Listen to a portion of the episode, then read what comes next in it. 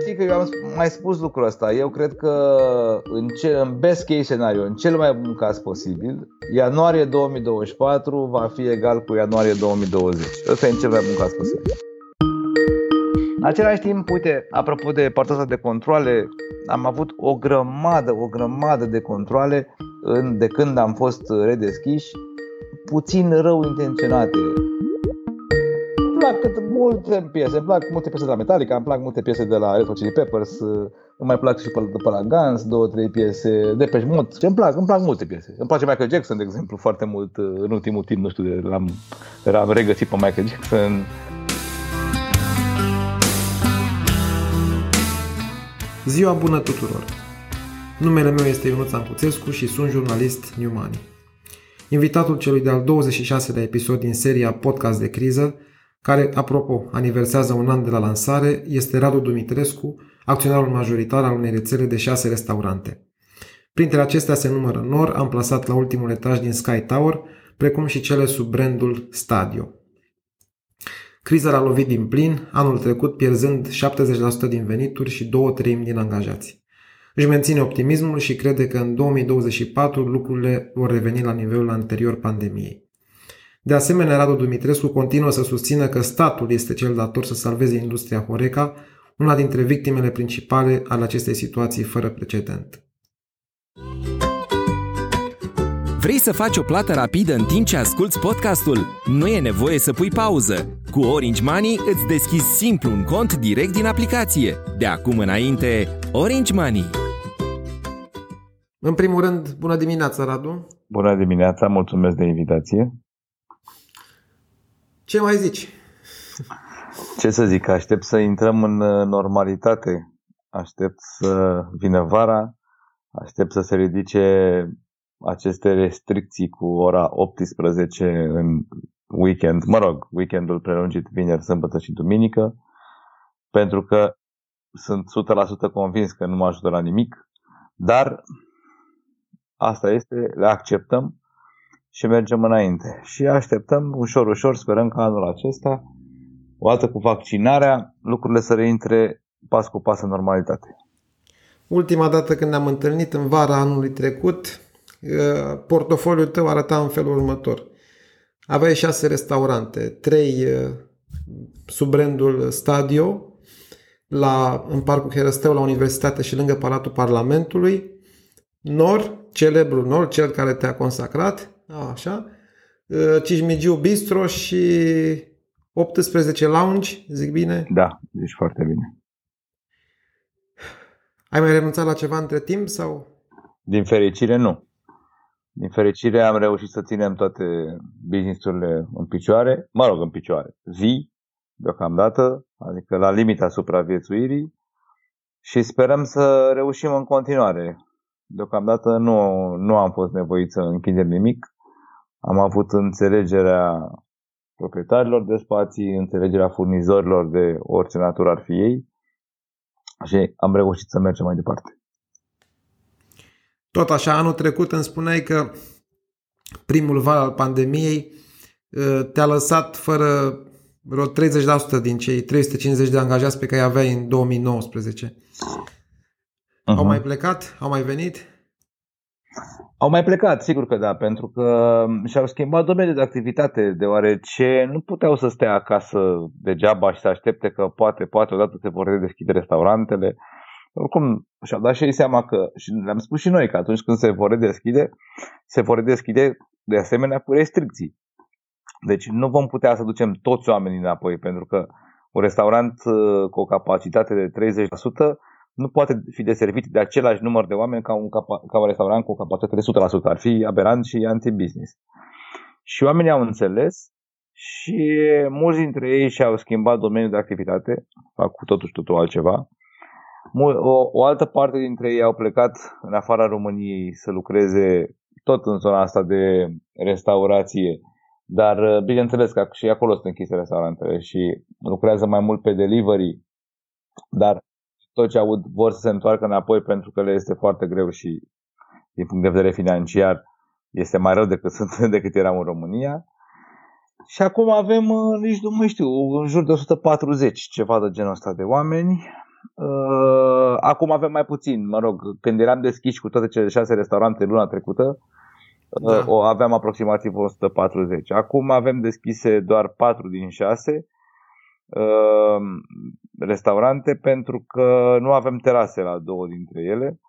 Și acum am deschis terasele, indiferent cât de mici ar fi, sunt deschise, se întâmplă ceva, facem delivery, mai vindem o cafea, mai, nu știu, învârtim roata, cum spun eu. Îmi spuneai că operațiunile de delivery nu sunt deloc uh, rentabile pentru restaurante. Da, nu sunt profitabile deloc. Sunt doar. Uh, le ținem pentru că uh, am o expresie aici, ținem oamenii vii. Adică angajații noștri îi ținem la serviciu, le dăm ceva de făcut. Nu-i mai trimitem acasă.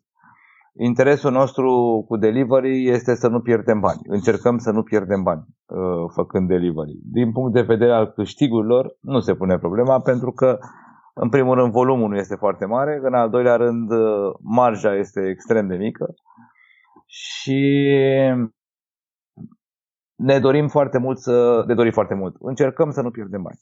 Dar ce ne dorim foarte mult este să avem oamenii la serviciu, să ținem oamenii uh, să aibă ceva de făcut, să vină la serviciu și să nu-i pierdem. Pentru că vine vara, pentru că se vor deschide restaurante și trebuie să avem cu cine să lucrăm.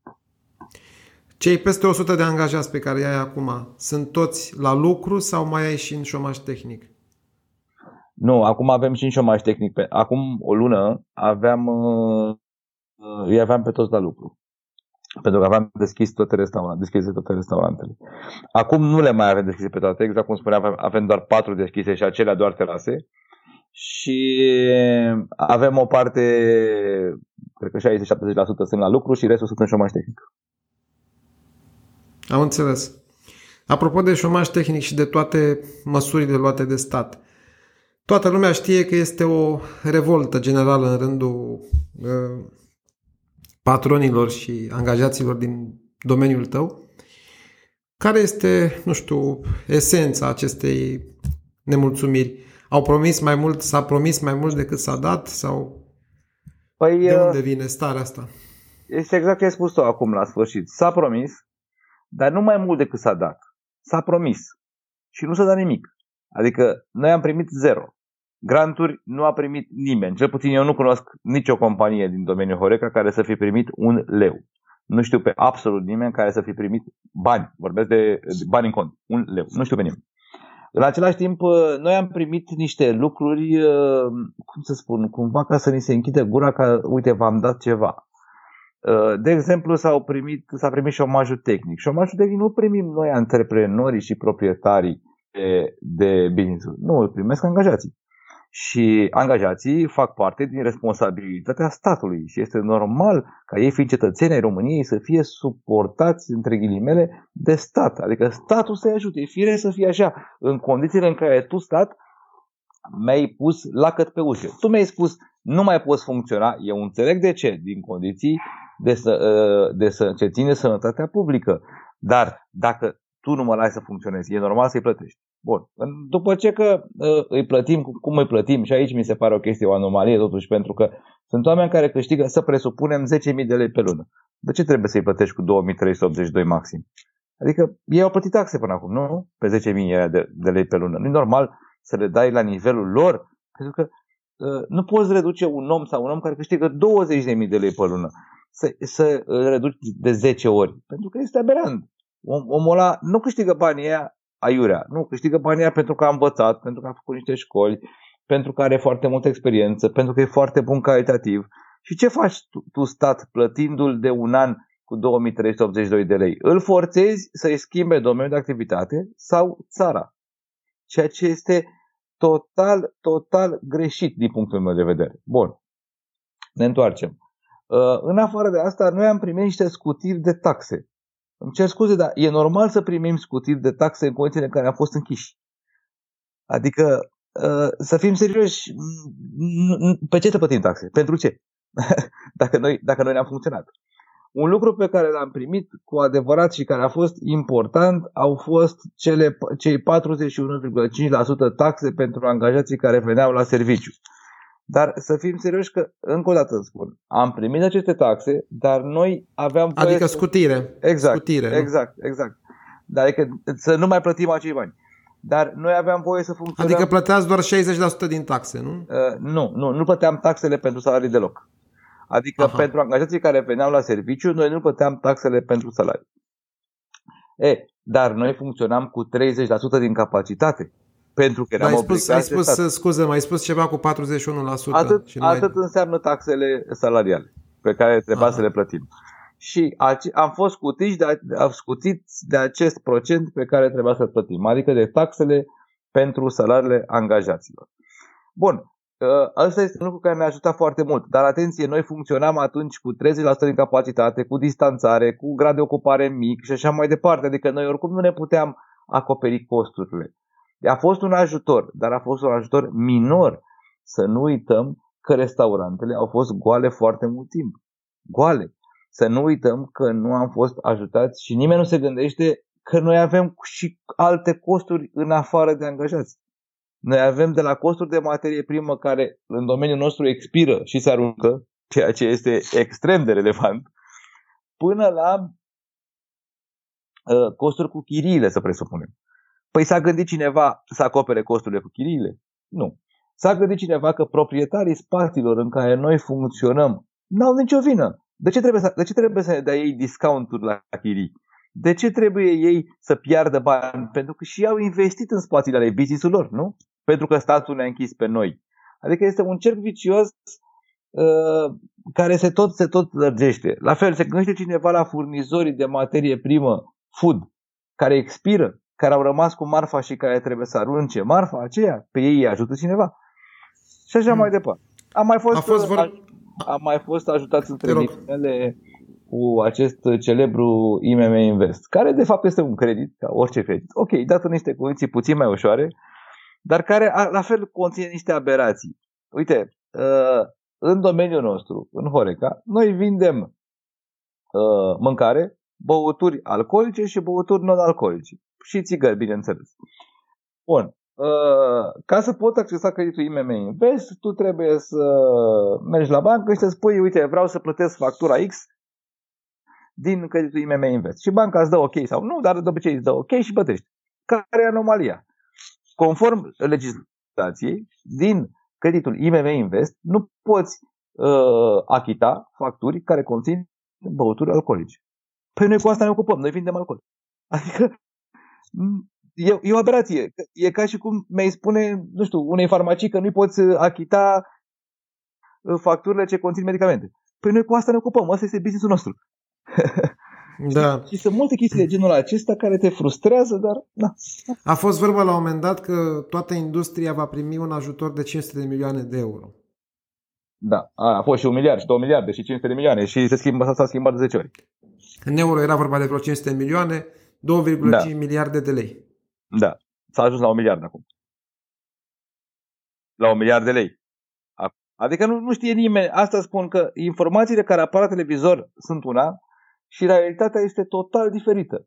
Uite să mai dau un exemplu. La, pe 30 uh, decembrie a apărut uh, premierul la televizor și a spus că uh, va fi prelungită amânarea ratelor la bănci pentru cei afectați în mod direct de către criza pandemică. Foarte fericit, bineînțeles, că noi aveam rate la bănci și nu ne puteam, nu ne puteam plăti. De ce? Pentru că eram închiși. Adică nu din cauza de bad management, ci din cauza că noi nu puteam funcționa și nu aveam încasări și a doua zi a apărut un monitor oficial și monitor oficial scrie altceva. Scrie că se prelungește aplicarea pentru amânarea ratelor la bănci, dar amânarea ratelor la bănci nu poate depăși 9 luni.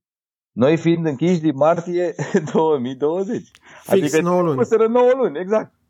Și când am întrebat, mi s-a spus că asta e, că nu s-a înțeles cu băncile și că băncile nu mai vor. Păi e normal că băncile să nu mai vrea, că băncile sunt și ei privați, nu? Cât să te susțină pe tine stat, dacă tu vei face lucrul ăsta.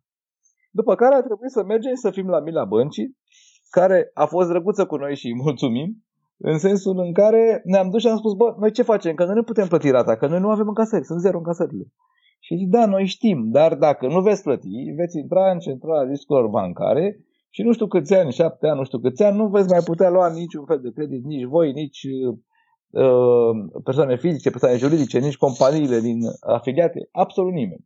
Pentru că așa este regula în momentul ăsta. Până la urmă au făcut ei, ne-au ajutat și au, au făcut o regulă de restructurare astfel încât să putem să mai amânăm câteva luni până începem să casăm, să putem să plătim.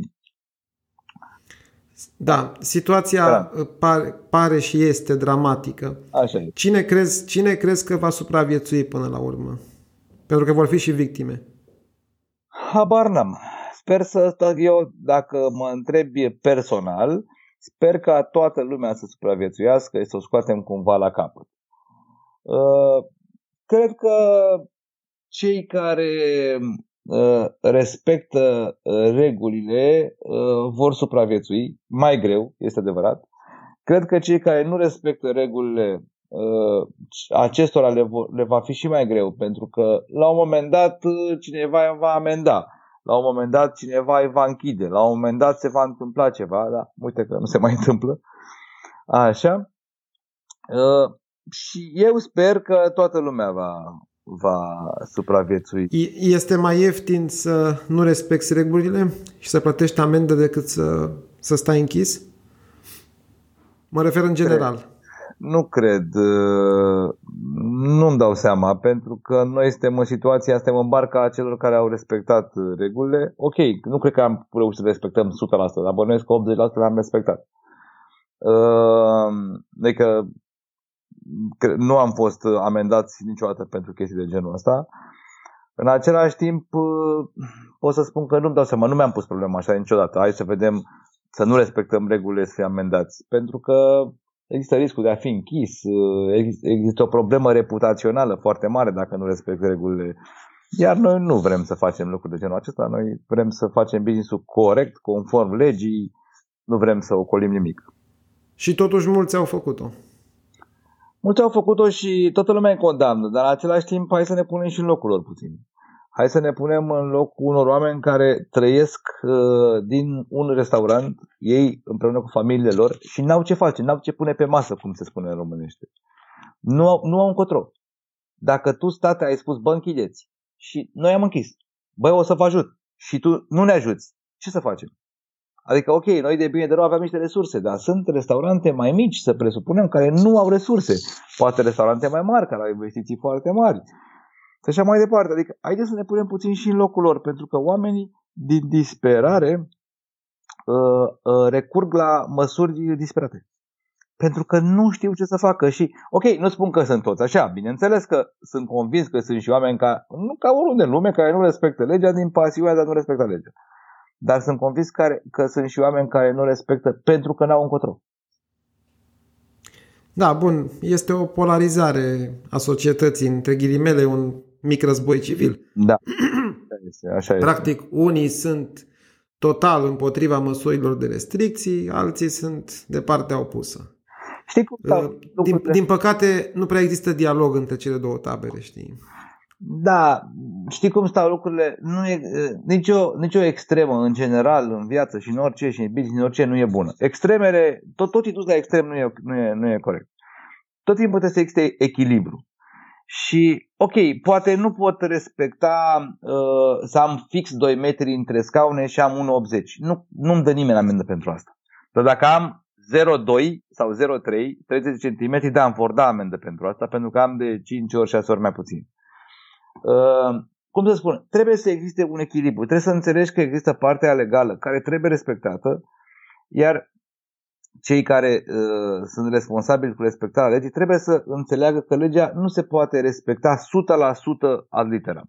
Și trebuie să judece în spiritul ei. Bă, oamenii ăștia poate, repet, nu au fix 2 metri între scaune, dar au 1,80. E o tragedie? Nu, nu e o tragedie, putem trece cu vedere.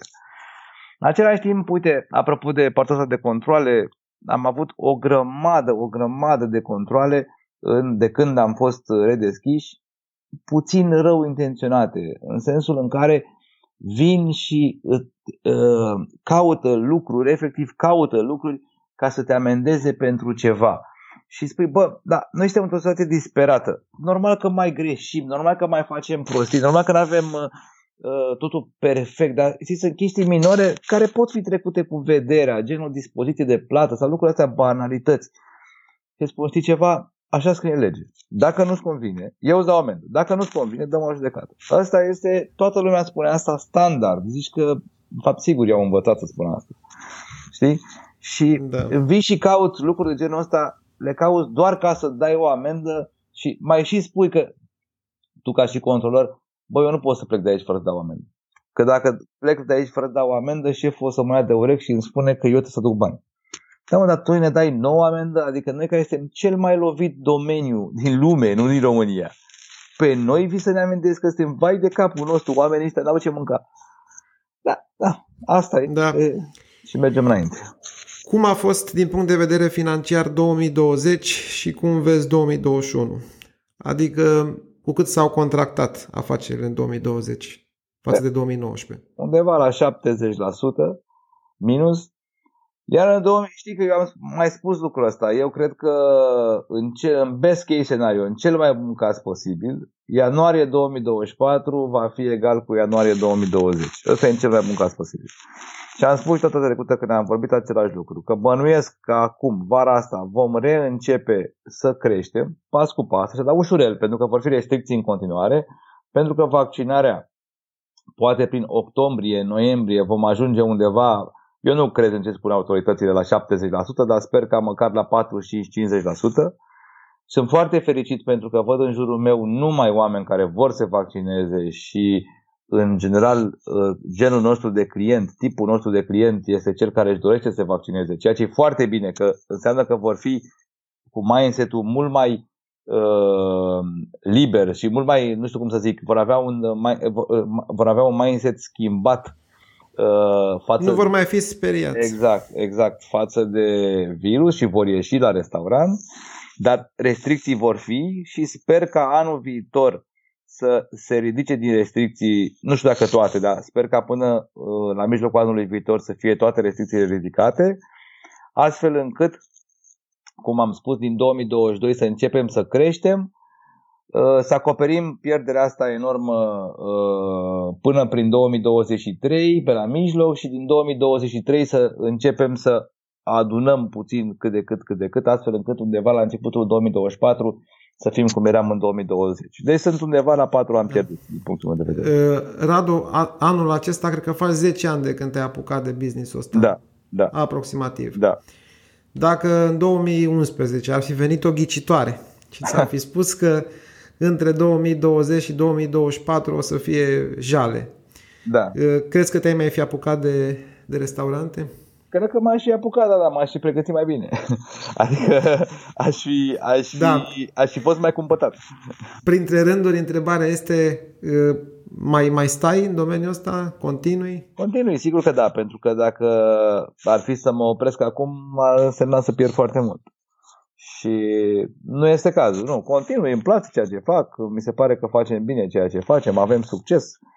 Feedback-ul din partea oaspeților noștri este foarte bun. Este clar că acesta ne este drumul, continuăm și vom dezvolta în continuare și cu siguranță vom fi mai buni și mai puternici decât am fost. Doar că trebuie să treacă această perioadă, pas cu pas o facem noi să treacă și mergem înainte. Ce să facem? E singura soluție în momentul acesta. Da, nu poți renunța, mai ales că chiar înainte de pandemie tu ai investit în două restaurante, ai cumpărat două restaurante. Exact. Și am, și am și investit în renovarea lor și așa mai departe. Am înțeles. Ehm, la sfârșitul fiecarei discuții ehm, am un chestionar cu niște întrebări haioase. Așa. Așa și putem să ne și distrăm un pic. Te rog, abia aștept. Ehm, dacă nu ai fi tu, cine ai vrea să fii? Bă, în momentul ăsta aș vrea să fiu, nu știu, pilot de raliu, poate. Asta mi-ar plăcea să fiu. Mi-ar plăcea să, mi-ar plăcea să mă ocup de partea asta uh, automobilistică, dar în același timp îmi place și foarte mult partea nautică, să zic așa. Mi-ar plăcea și eu chestia asta cu bărcile. Eu sunt pasionat de mașini clasice, știi? Și de aici vine chestia asta. Și fiind pasionat de chestia asta, îmi plac foarte mult. Mă rog, am, am o zonă în care, o zonă, între ghilimele, o zonă de interes în zona asta și mă uit după ele și învăț, îmi place partea asta mecanică și cred că aici aș vrea, în zona asta. Da. Ce te nemulțumește cel mai mult la ceilalți? Viteza, între ghilimele. Eu fac lucrurile foarte repede și... Adică lipsa de viteză. Exact, exact. Și îmi place ca toți oamenii să facă așa, dar îmi dau seama că nu e tot timpul bine cum fac eu și că de foarte multe ori e bine cum fac ei. Și că e bine să fii poate cumpătat din unele puncte de vedere sau mai cumpătat decât sunt eu și tocmai de aceea, deși mă, ne- mă nemulțumește, în același timp o apreciez. Ce te nemulțumește cel mai mult la tine? Pa, la mine am o listă, îți vorbesc până mâine. Uite, asta Da.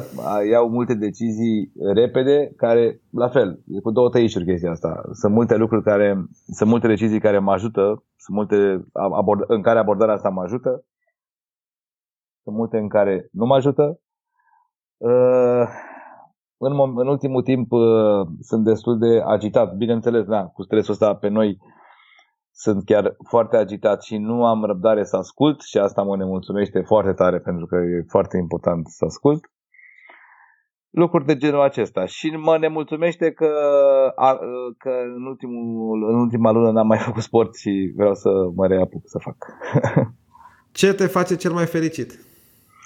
Cel mai fericit uh, mă face familia mea, bineînțeles. Uh, Fimea, soția mea, uh, cățelul, casa, treaba asta așa de, de familie și pe de altă parte, în altă zonă, foarte fericit mă fac ce zâmbetul oaspeților și bineînțeles al colegilor noștri. Adică atunci când merg în restaurante, de exemplu, Alalter. Alalter am fost la Stadio Park, unde era plin, mă rog, cât de plin se poate în momentul ăsta, adică fiind terasă, fiind soare și așa mai departe și am văzut după atât, atât de mult timp, am văzut acolo o mare de oameni fericiți, toată lumea râdea, toată lumea era fericită, ospătarii râdeau, bucătarii râdeau, decul de restaurant râdea, toată lumea râdea, copiii alergau, era o atmosferă extraordinară, extraordinară. Asta mă face fericit când văd când văd că putem aduce fericire în viața colegilor noștri și a oaspeților noștri. La următoarea întrebare răspund eu în locul tău. Yes. Ce te face cel mai nefericit? Când e restaurantul gol. exact, exact. Nu numai asta, că asta știi cum e, asta e rezolvabilă.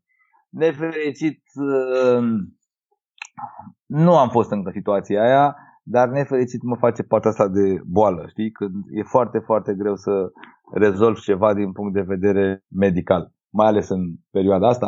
Mă face nefericit partea asta de COVID, când văd oameni că sunt foarte bolnavi de COVID și alți oameni care nu cred în chestia asta și mă enervează rău asta și văd oameni foarte bolnavi care, bineînțeles că mă fac nefericit, nefer, nefericit.